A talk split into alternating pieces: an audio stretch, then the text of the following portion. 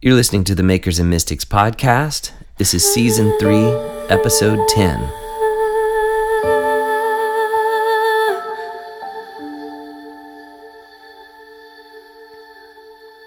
to the artist, to those chasers of beauty, to the ones who cannot stop themselves, to the curious, to the inquisitive, to the artist, to those seekers of stories, pens poised on the edges of paper, to the messy ones.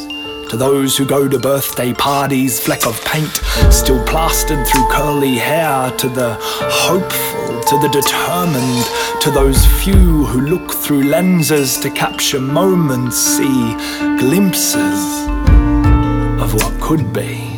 The seagull scavengers stealing what others leave behind to put the leftovers of humanity back together. To the artist. To the 3am rider scribbling words down on paper every night, every night, 10,000 hours every night. To the singer with a sore throat, bloodied fingers of the guitarist. To piano keys worn down to ivory bone. To those who are worn down to ivory bone. To the artist we say, Welcome home. Thank you for listening to the Makers and Mystics podcast. This is your host, Stephen Roach. Today, my guest is writer, speaker, and educator Joel McKerrow. Joel McKerrow is one of Australia's most successful internationally touring performance poets. He is the artist ambassador for the aid and development organization Tear Australia and was co founder of the community arts organization, the Center for Poetics and Justice.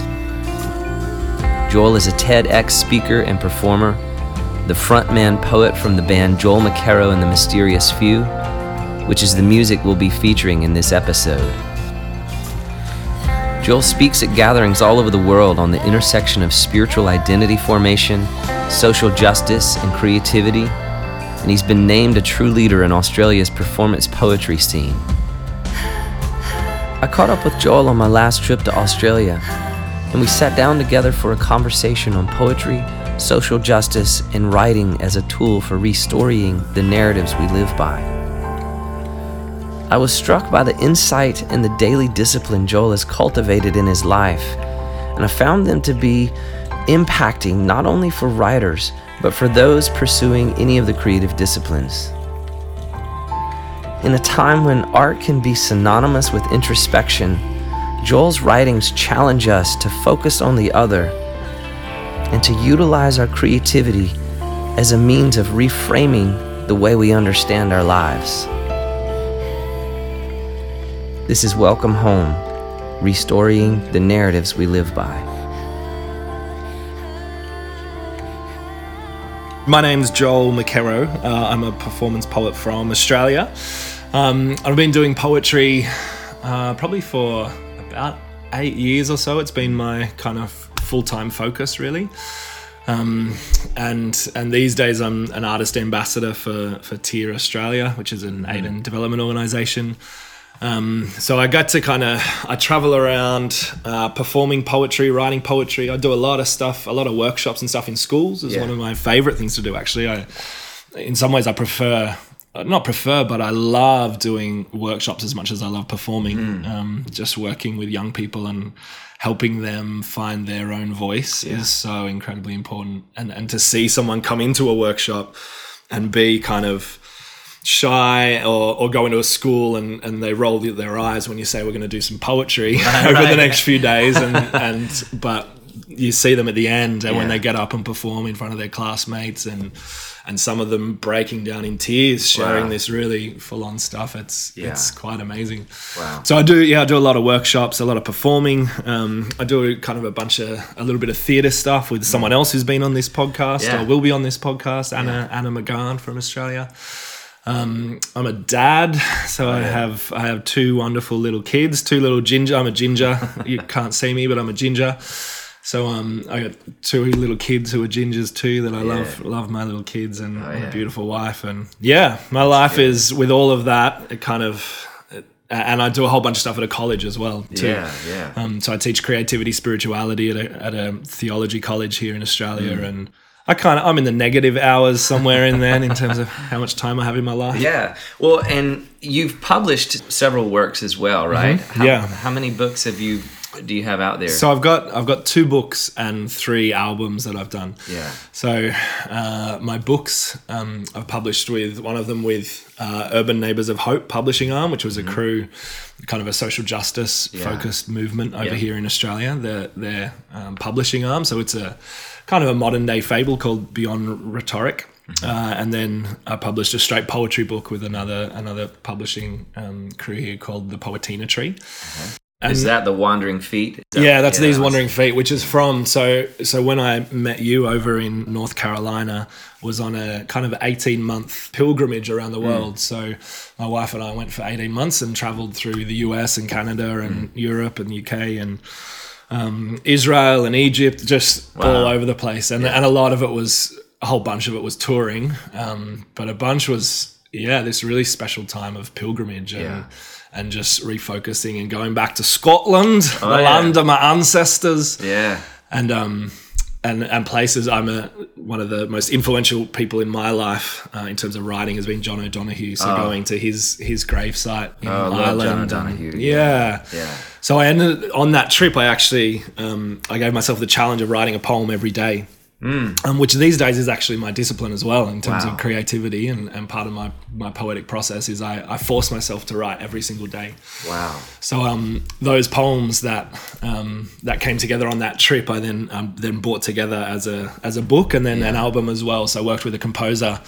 Um, so there's like 150 poems in the in the book, and Yeah. about 20 of them we took, and I worked with a composer down in Tasmania here, and and brought them together as an album. Um, one of the things with my creativity that I love to do is just push myself again and again and again Mm-hmm. Yeah. because I find the best stuff comes out when I'm Yeah. not sitting in my comfort level and so i kind of began i began simply writing and then kind of found um, the performance poetry world Mm. which i can tell you more about how i started writing in a bit but for me it was then like um, how can i push this further and push this Yeah. further and push this further and so um, began working with musos um, musicians and, and bringing um, music behind my words, which was really just a fun, fascinating kind of playing thing. And then and then took on um, a band and, and worked with a band for a, quite a while. Um, and we worked hardcore on an album, Yeah. um, bringing a lot of kind of beautiful stuff of percussion and violins and lots and lots and lots of layers and it was it's just been a wonderful Yeah. experience doing that Yeah. and then and then the next thing um, I've been working with uh, Anna McGahan as I said before Mm-hmm. doing we're kind of been writing some poetry slash theatre stuff together Yeah. um, we did a show called People of the Sun last year and um, toured it through uh, Melbourne's Fringe Festival and up Yeah. to Sydney and It's awesome. and um, that for me was actually a really freak out but beautiful pushing thing in terms of I I'm a performance poet, but I I hadn't acted since kind of it was my year seven. It was this the story of where my creativity got squashed. It was the year seven a student pointing a student a teacher pointing out um, as I I don't know some kind of acting or was doing whatever at school, um, pointing out my face going red out of it's it's a redheaded gene really Wow. isn't it um, and so face going red and so it was one of those shame moments for me it was it was a cl- whole class kind of looking and laughing and Hmm. and I didn't act s- since then Wow. um, so my poetry took off a number of years ago, but um, acting was just like I'm not Yeah. touching that thing. And so last year, then um, with with Anna, pushed myself to, um, and that was a scary experience. Mm-hmm. I'm sure, but yeah. it was it was beautiful. With um, yeah, so first time I'd acted since since year seven at school Wow. Wow. um, in terms of dialogue acting Yeah. and doing it with a cast who a lot of our cast were actors and in, are in the acting field and Mm. Yeah. Anna is an amazing actor and so I was just crapping myself like what, the, what the heck am I doing yeah. Yeah. Um. Wow. how do I do this thing and it, it was wonderful such a freeing beautiful Yeah. experience to, Yeah. to push myself to that point where I was just like I can't do this Yeah. I, I'm gonna need God I'm gonna Yeah. need just Yeah. to Wow. Creativity is risk, isn't that what we always say? Yeah, that's right. Wow. Isn't Yeah. it isn't it interesting? Uh, we're sitting here talking about poetry and, and the power of words and like even uh, uh, what happened to you in school in a negative way is Yeah. those the destructive power of words like Yeah. shut you down for a number of years and uh, I think that's one of the privileges that being a poet we get to participate in is the healing power of words, you know? Absolutely. For me, the power of words, like you were saying. Yeah. Um, one of my favorite uh, quotes around this stuff is by Milan Kundera, um, who said that the first step in liquidating a people is to take away their stories, to take away their memories, to burn the books, Wow. um, essentially. And so it's like we've seen that time and time again throughout history over here with Yeah. um, our indigenous people to take away their stories is to take away their humanity so you can then treat them however you want Yeah. or the, the burning of the books in berlin or whatever it is Right. And um, for me i kind of figure something that i often think about is if the first step in the destruction of a people is to take away their stories then for me perhaps the first step in the restoring of a people is the restoration of their stories It's so good. the, It's the so good. remembering of who they are and the restoring of who Yeah. they are and the reflecting on who they are and so as a poet i feel like that's what i get to do i get to Yeah. come in especially with the the workshops like i get to share my own stories in performance but to help someone remember who they are Yeah. and to it's like poetry gives you a new set of lenses to look back on your life Mm. Yeah. and to look back and to look at our, our world and our society and Mm. and to they call poetry a form of restoring restoring one's life so looking at who you are and perhaps telling better stories about who you are or more spacious stories Mm. about who you are and looking at our society and, and challenging the, the dominant kind of narratives of our society and always coming back to reminding us Yeah. of who we are through our stories it's such a powerful amazing thing Yeah, yeah that is amazing. Uh, you know, one of my my thoughts is like, what do you see the role of the poet Mm. uh, in modern society? It sounds like you've already answered some of that question, but Yeah, totally. I think it's yeah, it's it's almost like um, one maybe subverting some of the dominant story that is around. Like we in our world today, we have such a the stories of, of fear and animosity between groups and um, and stories of uh, prejudice, be it racial or sexism or whatever. There's so much that, or even just kind of the the whole idea of the Western dream Yeah. and the pursuit of money and wealth. And, right, um, that's such a, it's probably the dominant story in our society putting economics at the front and thinking that that will bring us happiness. And so for me the the poet kind of comes in and and is subversive in the sense of creates a subversion of that dominant story mm. and says what if what if we didn't have to be like this? What if what if this world we didn't have to run like this? And so that's what i feel like i get to do with with so much of my poetry is kind of around social justice issues and mm. things that are dear to my heart and that I see in this world and I'm frustrated in and kind of want to both point out to people but also say not just to kind of tear it down but also say what if we what if we were different what if Yeah. um, what could this world be yeah, um, Walter Brueggemann talks about it as the prophetic imagination of thinking about um, if there's this dominant story that our world is being sold, what what is the alternative story? What's the what's the the different script that the kingdom of God brings to this world? And so if I can name that in my poetry, I feel like people can see that whether they're Christian or not. For me, it doesn't matter. It's Yeah. it's they see this image of what might be and are inspired by yeah, that. yeah. Is a wonderful thing.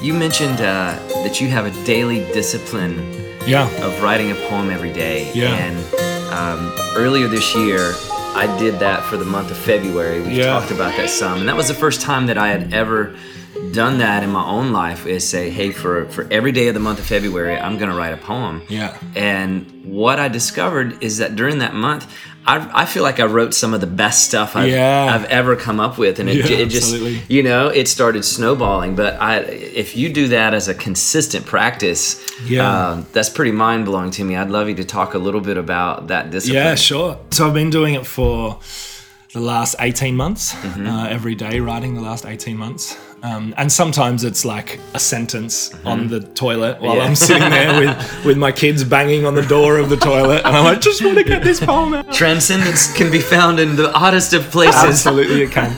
But for me, it's it's a choice to show up and write whether I feel like it or not, and whether um, whether I feel like the poetry's good or not. It's it's not even my it's it's not even the point. The point is that I get to write, and it means that I I turn off my perfectionism. I Yeah. turn off that negative critic, cynic Yeah. voice that's saying that kind of. I don't know, when you have that blank bit of paper staring up at you, mocking you because you mm. can't write your next mm. best poem on it, Yeah. it's like for me it's a way to say stuff you paper i'm like i'm just going to get something down and and what i always find um, like so many of those poems i'm not going to use and won't be anywhere no one will see them and i'm totally fine with that um, but what i find is my best poems come out of this discipline it comes out of sitting there and even when i don't feel like it and i'm feeling like i'm trudging through wet cement Yeah. it's like I come back and, and I finish it and I'm like, oh, I'm never looking at that again. Yeah, I come back yeah. two weeks later and it's Yeah. like, oh, actually, this Yeah, this could really work. And then it, often the opposite is when you when I feel like most inspired and I'm like, oh, it's flowing. This is amazing. And then I come back to it. I'm like, well, that was the worst Yeah. I've ever written. right, yeah. Um, so I think the discipline of just showing up Yeah. and not critiquing whether it's good or whether it's bad. yeah. Um, I I always say in my workshops, I always say the the thing that will stop you writing good poetry is trying to write good poetry. Mm-hmm. Yeah. Because yeah. we just have this this perspective of what it should look like. Right. And it's that that kind of hinders our creativity. And Mm-hmm. so my first step is always just dumping onto the page, Yeah. just letting whatever wants So to flow good. out, flow out, and then bringing the editing and the, the poetic construction Yeah. Um, later on. But to start with, it's like I just want to get what's churning around in my heart and my gut and my head and get it out onto the Yeah. page and Yeah. then work with it later. So um yeah, so that's what I do with my with my daily writing is it's it's taking what's inside me and putting it on the page whether it's good or not doesn't matter. we as human beings are very cyclical. Yeah. Uh, we're very pattern oriented creatures, you know, and every everything that we do is like this rhythm. And so I think that the establishing of daily rhythms is so important to the creative process and Mm. Yeah. just the freedom to get that out. And I think something that stops a lot of people is this perfectionist Mm-hmm. fear. Um, well, if I can't write the next best thing, I can't Yeah. write at all. And Yeah. uh, it sounds like your practice would help break down some of that perfectionism. Yeah, I've, I mean I feel like it does in my life absolutely. Yeah. Yeah. I often tell people that there's a big difference between perfectionism and excellence. Yeah. You know? Totally. And uh, yeah. I would think perfectionism is is rooted in fear and pride, maybe, and, and whereas excellence is a little more healthy. Yeah, that's right. It's- yeah, it's- totally. yeah, but- and excellence, I suppose, only comes out when you, for me, when I can step aside from my editing brain. yeah. Because I think it's like so much of life we live we live edited like Yeah. not just with our writing and our creativity but life in general it's our our projected self that we want other people to see our Mm-hmm. Yeah. facebook statuses and Right, our right. instagram photos Right. and, our, and so it's kind of so inbuilt in us that we edit everything before it comes out of us Mm-hmm. Yeah. but i think the creative process is to to take down those masks to to not have to project out and just to let whatever wants to flow out flow Yeah, out that's where the that's where the best stuff comes good. for me yeah to the mist. There was a video, and you may have seen it a few years ago, but uh, it was John Cleese. i don't think i have and he did a video on the creative process Ah. and it was the most brilliant thing i've ever seen i, Yeah. I just encourage anybody to, to look that up but he, Yeah. he talked about the difference between open mode and closed mode Ah, okay. is the way that he framed it and Yeah, he and he talked about his creative process like he has to get into an open mode where um, you gather as much material as as you can find you don't reject anything you bring you just let it flow like you're saying you just dump it all out on the page Yeah. and then he said it's only later that you come back in closed mode and then you evaluate and assess that's what's great. there. But he's like, if you confuse those two states of mind, Yeah. uh, you'll train wreck in, in what you're doing. You know? absolutely that's great that's Yeah. great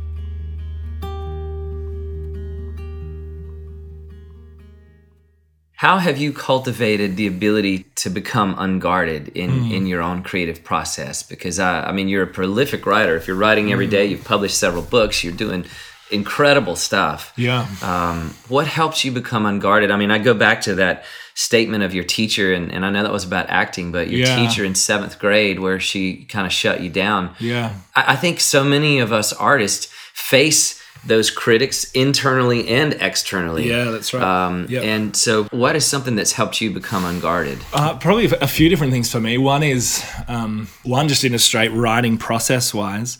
Um, with the poem, these poems that I write every day, is simply being able to do it as as flow of conscious writing. So flow of conscious writing is pen to paper, and you don't allow your pen to stop.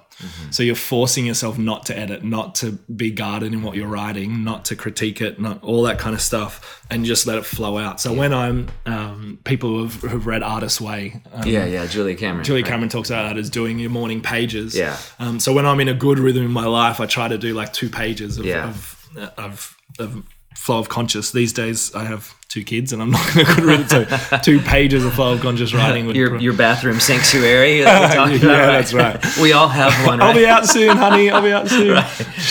um, uh, so, but flow of conscious writing is a really helpful way, just Yeah. a really practical thing to Yeah. get out of your brain and just let whatever wants to flow Yeah, um, come out. That's been really helpful for me.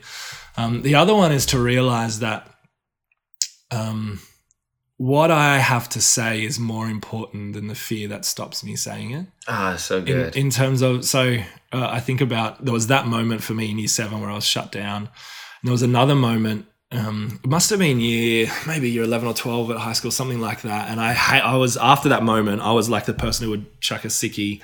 I don't know if that translates to American I audience don't know what that means. um, pretend to be sick Oh, rather yeah. than rather than going into school What and having you to call do a it? chuck a sickie. Chuck a sickie? Chuck, Chuck a sickie. yeah. Oh, yeah. I'd chuck a oh. sickie on a on a day that we'd have a public speech to do Yeah. at school for Gotcha. assessment. Yeah, Gotcha. that translates. yeah, down. yeah, I'm looking now. You'd skip school. yeah, I'd skip school, pretend that I was sick so that I wouldn't have to speak out in front of people. And but I remember I also grew up in kind of churchy world, and so Mm. there was a made uh, one of the youth group leaders or something, uh, invited me to share my story. Mm. I, it must have been year eleven or twelve, something like that, and. They and I freaked out. I was like, I don't want to do this uh, in front of like everyone. Um, but I I did it. I kind of got the courage up and just did it.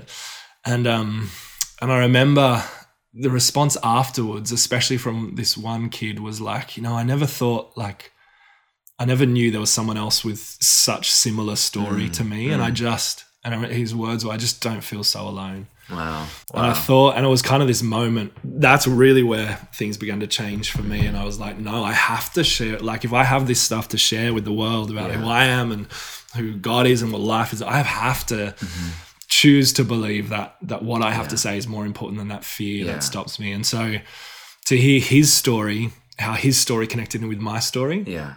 was huge, and that that for me has become a massive thing. That where um, when I share my poetry and when I'm open and vulnerable and authentic with it, um, it's like poetry. They could- they kind of call it a form of half communication. Like you bring your story halfway to someone, but then they're always bringing coming the other half with their story and who Yeah. they are, and it's in that intermingling That's good. um, that's where the beauty of poetry happens. And so one of the ways that I do this is I actually write. Um, I write a lot of poems for people. yeah. Um, I I tend to hear someone's story and be like, oh, I really want to write them a poem, yeah. and it allows me to to kind of get over myself and get over this the fear and the the guardedness and just to to put my focus totally off myself onto someone else and say this is just a gift for them. So if I I just get out of my way as much as I can Yeah. for the sake of these these people that I I believe and hope kind of need to hear my poems. It Yeah. sounds a bit self-grandizing but it's but i know that when i can share words to them about their life and i've and i've seen it so i um i do i've done a bunch of work this year with the babes project a crew here in um here in melbourne who work with women and teenagers going through crisis pregnancy of Yeah, whatever yeah. description and within that program they started a thing called rewriting motherhood which is a bunch of the girls as they kind of finish their time in this program they would um, kind of share their story in an interview format um, with uh, me and a photographer was there and, and the lady who runs it. They would share their story, and my job was simply to sit there and to listen to totally again take the focus of myself just listen to their story and within that time within that hour or two to write a poem for them Wow. And it was a gift give it as a gift back to them Yeah. um, through audio through um, printing whatever and every time like the the response whenever you give someone a gift like that it's it's tears and it's Mm-hmm. Yeah. i've never I've, I've never seen my story written like expressed like that before. It's like holding up a mirror to them and saying, Mm-hmm. Wow. "Look at how wonderful and how Yeah. amazing you are." In this case, as a Yeah. mum, as someone who's gone through some hard times, Yeah. Yeah. um, and so when I take my focus off myself and I put it onto someone, totally onto someone else, just getting rid of myself and mm. going, this is about them. yeah. It means that I, it just, it's another way that stops me being Wow. guarded and, Yeah. and keeping my stuff to myself. You know as as artists we can tend to be at least me we, we can we can tend to be very introverted and introspective. Yeah, um, yeah. uh, and but sometimes that introspection uh, can become a, a bit toxic. Yeah, you know what I mean? And Yeah, I, and I think what a what a beautiful practice even as a spiritual practice Yeah. uh, is to begin to focus on the other. Yeah. and and to use your artistry uh, as a vehicle of um, just to see how the, the power of observation and getting your, your focus off of yourself and then calling the good and the true and the Yeah, beautiful yeah. out of out of the other is, Yeah. is such a wonderful wonderful thing that's awesome Yeah, it's a beautiful thing that I get to do. And a challenge for other people as well. Yeah. Like a challenge for to receive guys. it you mean Well, Or- no, I'm thinking for the, the listeners of this podcast. Oh, yeah, like, yeah. If you're a creative person who writes poetry, writes songs, yeah I can assure you, if you write a poem a week for someone else Yeah. and give it to them, you're gonna change their lives. Like Wow. that's because no, who gets poems these days Yeah. given to them? That's good. Like in a well-articulated few-minute poem about who they are. Yeah, yeah. Only good things can come from it. It's Wow. wonderful what happens. so That's my challenge. Yeah, to, there we go. Makers We'll- and mystics. That's right. We'll have our first Makers and Mystics homework assignment. Yeah. Everybody listening, you've got to write a poem a week for a month about someone else. And You've give it to force- them. and give it to yeah, them. or a song or something. Hey, so painting. a- actually do that and send me an email and I'll pass it along to Joel and uh, we'll have some fun with this and see what happens.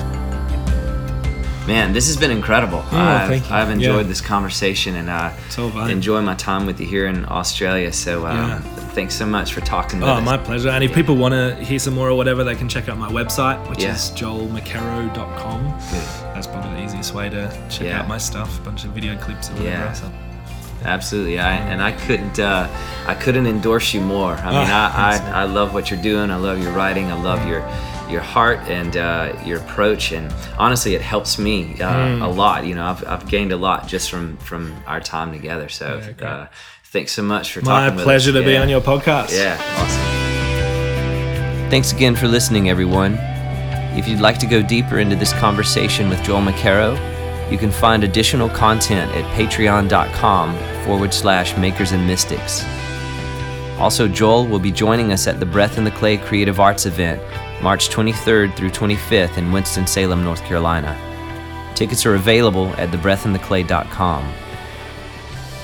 This episode is made possible by the generosity of our patrons and Matt Tommey Mentoring, helping artists thrive, create, and connect. We'll see you next time.